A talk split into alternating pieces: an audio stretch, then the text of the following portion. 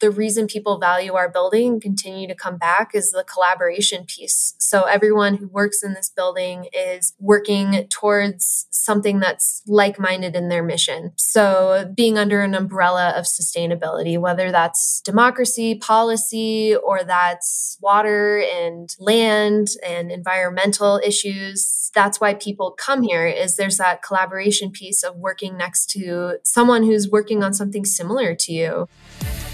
All right, everybody. Good afternoon and welcome to the FM Engine podcast. My name is JM Freuler. I'm your host today. And on the show today, we have Mary Gloven. And Mary is a facility manager at the Alliance Center. And the Alliance Center is a co working facility in Denver supporting more than 160 organizations, ranging from local to national groups, all working to advance social and environmental solutions.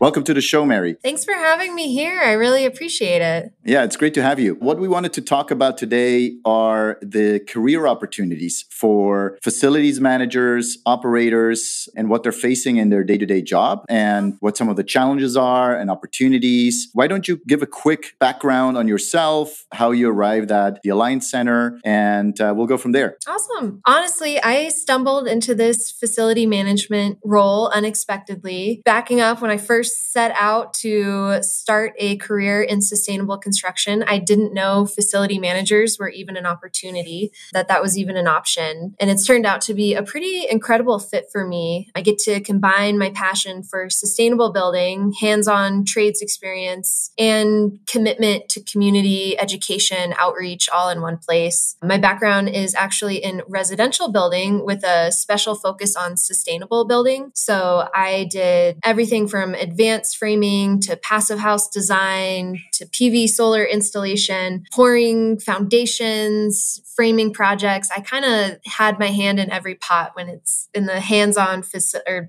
residential building world, not facility management quite yet. But once I gained those skills, so I went to a trade school, I immediately jumped into the field as a general contractor and I loved building things. It was deeply rewarding. However, while I enjoyed being a tradesperson a lot and I had the opportunity to work on so many different projects, it didn't come without its challenges. There there was definitely a lack of communication, collaboration, and innovation among other contractors, subcontractors. And I really wanted to explore new ways of building that would improve the long term sustainability of projects and respond to community needs. I really wasn't into following a lot of the traditional methods, but it was difficult to pursue that perspective while being a general laborer in construction.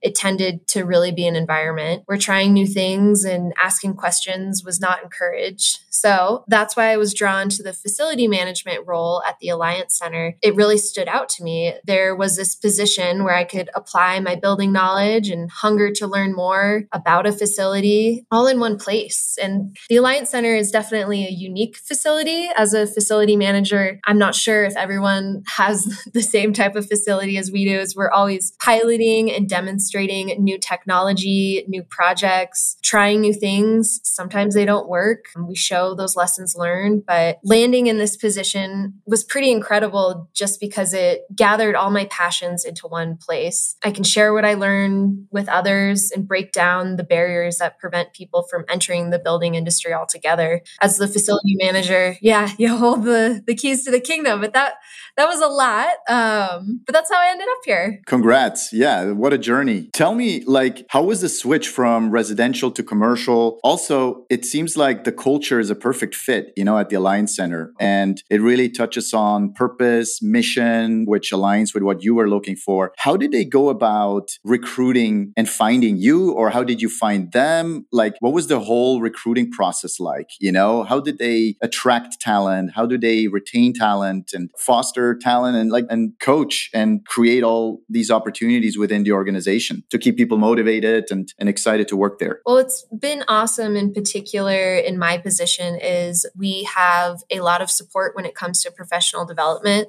So I've been supported by the organization to go earn my LEED AP with specialty, to pursue project management courses. They really do a lot to train me and make sure I want to continue to stay and be supported in this role. How it differs from residential building is quite intense is residential building you're just dealing usually with something under 5000 square feet. I'm with 42,000 square feet here, which is actually pretty small for commercial, but a lot of those building science things I learned about residential transfer here and that it's it's just on a macro level. Everything is a lot bigger. mm-hmm, mm-hmm. when you first started at this new exciting adventure, what were some of the main challenges you faced and also opportunities, you know, within the first 90 days? And on the opportunity side, how did you go about taking advantage of those and like taking action on those to go for it? And on the challenges side, like what did you do to overcome some of those challenges? Starting with challenges, I first 90 days, I had a lot of imposter syndrome.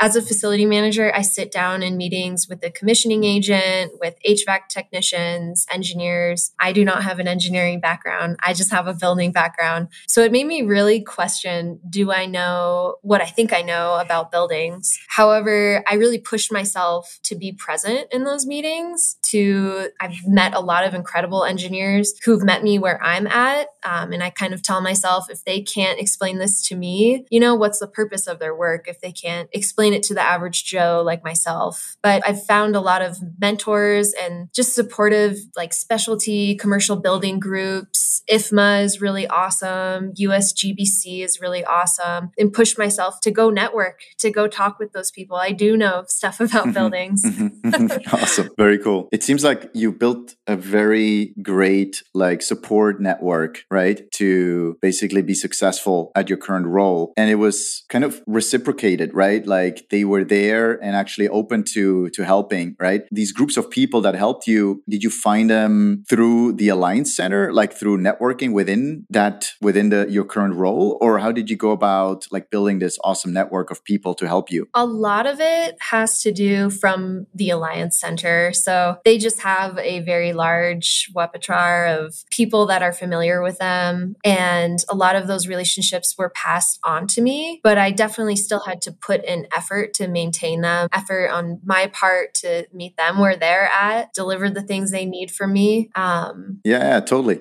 And on, again, coming back to the uh, recruiting side of things, comparing all the past jobs you've had and how these companies put together their recruiting process, right, compared to the Alliance Center, what do you think are some of the main differentiators, or what can organizations do in the space to attract really great talent? Like if you were to build a recruiting engine and machine, right, for your team, like how would you do that to like find great talent like yourself? That's a big question. I I almost didn't apply for this role because I thought I was underqualified and it has really proven that skills-based hiring, so hiring someone based on their motivation, based on transferable leadership skills, organization skills, there's definitely a lot of value in that. Sure, I have a 4-year degree and I've attended a trade school, but really what's taught me the most about buildings is being out there on job sites, my life experience with buildings. I think that's definitely something we could do more to recruit, especially the younger generation,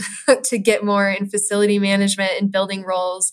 Yeah. How would you do that? Is it a messaging issue, mm-hmm. you know, to attract talent, to get more people into the space? And what do you think are some of the roadblocks? I think a lot of these jobs, they look really intimidating on paper. And I think more, I guess, reasonability towards meeting people where they're at, saying, if you want to commit five years here, we can train you, we can help you grow. There's a lot in it for you. I think that's, I mean, that's the hardest part. But I also just, when I was applying and looking for things, there was just such a wide range of things for me to choose from. It was almost overwhelming. And I don't know, sort of telling yourself that you're capable of the things that are listed on those responsibilities. I'm not sure if that answers the question, but I mean, there's just, there's such a labor shortage, especially in the building world from all sides from the laborers to the facility managers to the building engineers. There just are very few people under the age of 60 who want to continue holding that knowledge or even know that they can pursue that route, pursue that path. How does that knowledge transfer happen within the Alliance Center? You know, I'm sure there's staff, people at your organization that are going to be retiring, right? And like, how do you transfer the knowledge to the next generation? Yeah, that is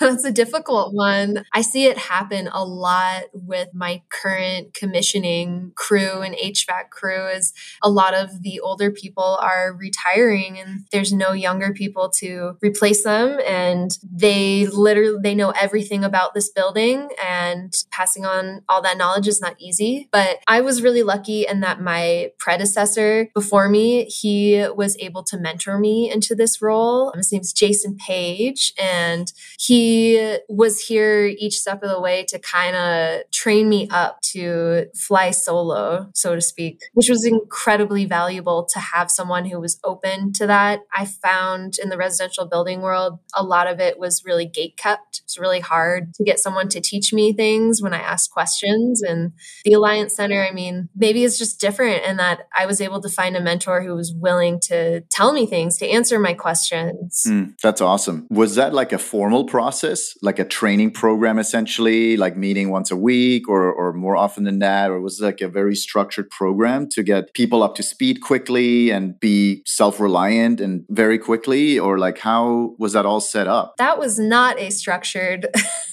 okay. experience. That was very a very, you know, you're the only other building person here, so I'm going to need to tell you everything about how this lighting works. However, I think that idea would be awesome for when you hire people to have that struck of this is goal 1, goal 2. There are a lot of downsides to how I was sort of mentored into the role. I'm lucky in that Jason is still he's still a consultant who helps out with our business. So when I have questions about the root roof membrane and when was it installed. He's still available, but not everyone has that. And there's no, I mean, that's the other thing is there's no structure for that I currently have for facility management for staying organized. I, I, use a massive Excel spreadsheet to keep on track of who are all my vendors, what are all the products in the building, when are things due for commissioning. That would be incredibly helpful on my end if there was something that existed out there. To document that all like in a central repository kind of way or Yeah, yeah. And not so much like as work orders, like a work order system or a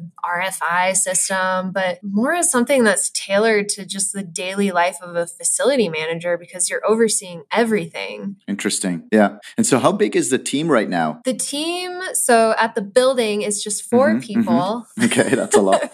uh, we have a building director, an events person, and then a front desk coordinator, but that's just at the building. So, I am currently the only building expert here. Wow, that's big responsibility. Wow. It is. Yeah. It wasn't always like this. I think the world of commercial commercial real estate right now is incredibly difficult. And so we've tailored down. We're kind of like a shoestring crew, small but mighty. Yeah, things we used to have a bigger team.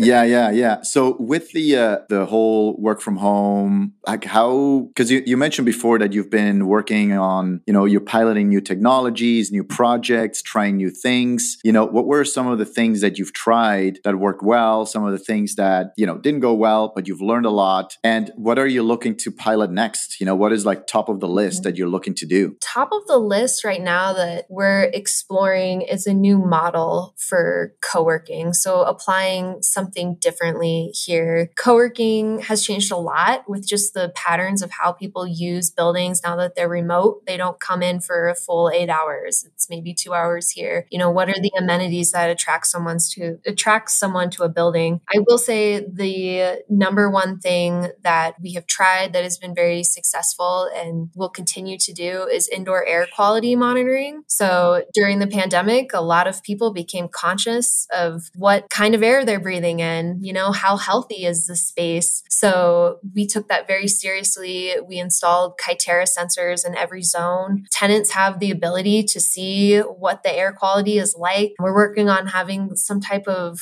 interactive dashboard in our main public space. But for now, you know, that's been a very successful thing. And although commercial real estate and commercial office space is not a great place to be in right now, we actually have higher occupancy than all of our neighbors. We're currently at 75% occupancy. I think the average in Denver is like 22%. We're not doing the same as we were before, and we're definitely going to need to try different things. People just don't use spaces the same way, but we're open to applying new models. Mm-hmm, mm-hmm. How were you able to manage to get it to like 75% versus the other co working spaces that are only like at 20%? Like, what were some of the main things you did differently to attract more people to come to your co working facility? So, we're not a fancy building. We don't have, you know, a free cocktail bar or whatever other amenities, you know, a giant WeWork might have. Our main selling point and the reason people value our building continue to come back is the collaboration piece. So, everyone who works in this building is working towards something that's like minded in their mission. So, being under an umbrella of sustainability, whether that's democracy, policy, or that's water and land and environmental issues, that's why people come here is there's that collaboration piece of working next to someone who's working on something similar to you, who's doing something for this bigger, larger picture. And I think that's why people continue to come back and they're in a building that walks that talk too, and that we're an incredibly sustainable building in lots of different aspects. Mm-hmm. Interesting. Yeah. You know, you talked about indoor air quality, and that's one of the main projects there. Can you talk a little bit about the purchasing process, right? Or like partnership process mm-hmm. with vendors out there, right? Selection process and so on, and then implementation of this mm-hmm. type of service or solution, right? For indoor air quality. How does it typically work? Yeah.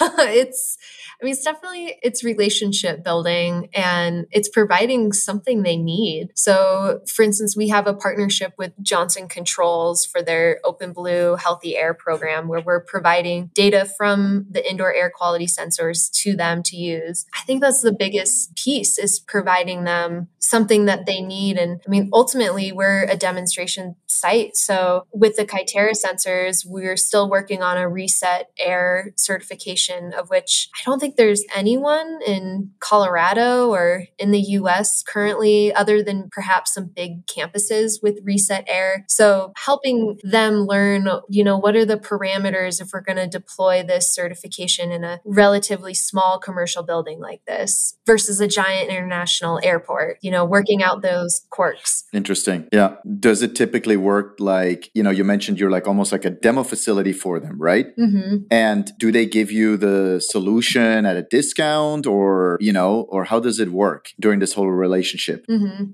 they do. So with the Kaiterra sensors those were deeply discounted um, given that we're a nonprofit given that we were pursuing reset air trying to be one of the first buildings. I mean working with them my predecessor worked with them to get those discounts yeah explaining where we're coming from i mean just being honest has been the greatest asset of being like hey we're a nonprofit. We, you know, it's just me here. If you want to see how this is actually going to work in the real world with people like us, we're here. Makes total sense. Yeah. So, uh, Mary, you know, you mentioned opportunities with for facility managers. You know, where do you see the greatest opportunities for you? You know, over the next five years or ten years, career wise. What gets you excited? You know, if you fast forward the next five years or ten years, would love to hear a little bit more about that. I'm personally very interested in doing more sustainable building retrofits of historic structures. So I'm really fascinated by historic preservation and a lot of the things, the existing buildings we already have. The building I'm in is a historic building. It was built in 1908 and we're still LEED gold certified among other certifications. So, I mean, my goal would be able to manage lots of buildings like this, lots of historic structures that people love and cherish that remind them of where they come from, that reflect the community, but are also healthy and green and sustainable long term. That's what gets me very excited. So I think I need to learn more project management skills in the meantime and perhaps look into civil engineering too. But that's what gets me excited. Awesome. Uh, do you feel like the project management side of things is that the hardest part for facility management or like what's the most difficult piece of that? Project management not so much. It's more of like not having a dashboard of just everything there. Everything that I use on a day-to-day basis is on different dashboards. It's in different places. And so someone could make something super tailored to the specifics of a facility manager. That would be awesome. Yeah, what was that second piece? I had something for it. well, we talked about project management, uh, the challenges there, and then the next five, ten years, what gets you super excited about the future. Anything else that you want to add there or? Um, the hardest part about facility management is just simply getting contractors and vendors to show up. Really? Okay. That is the hardest part for me. The lines of communication are not the same everywhere. So I may have a great vendor here who I can rely on, who I can build a relationship with, I can organize a big project with. There are other vendors who that gate is not open. And I think that's reflective of the building industry as a whole. It's hard to get people to do an integrative process, to have everybody look at the big picture. Most people show up and their one job is to fix this one thing and they don't want to know what it's connected to, what it's related to, the larger picture, larger mission. That would be the most difficult piece is like how the whole system yeah. works as a whole, basically. Yeah, yeah, yeah. There's a lot of different types of contractors out there, right? That provide different types of solutions and services, etc. right? Are there particular contractors that have done a really good job versus others? And what were some of the characteristics that they had that made them successful? Yeah, it's like the, the big picture thing, absolutely. But is it a question of the people? Is it the systems, processes they, they have in place? Or what were some of the main characteristics? I would say not being hesitant to try something new. So when we were peak pandemic, people are not coming into buildings, people are really afraid of indoor air quality. Our HVAC technician was amazing in that they weren't hesitant to try new things, to put really high quality HEPA filters on our rooftop unit, to work together together with our commissioning agent to have them talk with the commissioning agent rather than them be siloed. They weren't hesitant to talk with them about building flushes and a new programming for when our rooftop unit starts up and flushing air through the building. That was a huge, a great quality, which I really appreciated is they just, they weren't afraid to try something new. Very cool. Very cool. All right, Mary. Yeah, no, this was a great conversation and uh, learned a lot. Uh, really appreciate it. And before we wrap up here, is there anything else you wanted to share that's top of mind? Well, thank you for having me so much. It's exciting to talk about facility management, and I hope more people get involved with it. I hope more people see it as an opportunity. It's an awesome career to meld a ton of different passions together in one place. Awesome. All right, Mary. Again, thank you so much for uh, coming on the show today. Learned a lot and and uh, yeah, I wish you all the success, all the best for the future. No doubt you'll be super successful. Yeah, really hope to stay in touch. If people want to get in touch with you, what's the best way for them to reach out for listeners? Is it through email, LinkedIn, or what's the best way? Feel free to reach out on LinkedIn. I'm Mary Gloven and I work at the Alliance Center. Okay, awesome. Very cool. all right. Thanks a lot, everybody. See you at the next episode very soon. Bye bye. This was it for today's show. Again, my name is JM from Decisive Leap. You can check us out on www.decisiveleap.co to learn a little bit more about our team and our capabilities. If you'd like to share feedback on the show, topics you'd like us to address, or have a guest that you'd like to recommend for the show, simply go to our website and get in touch there. Again, that is www.decisiveleap.co. Looking forward to hearing from you. Bye bye.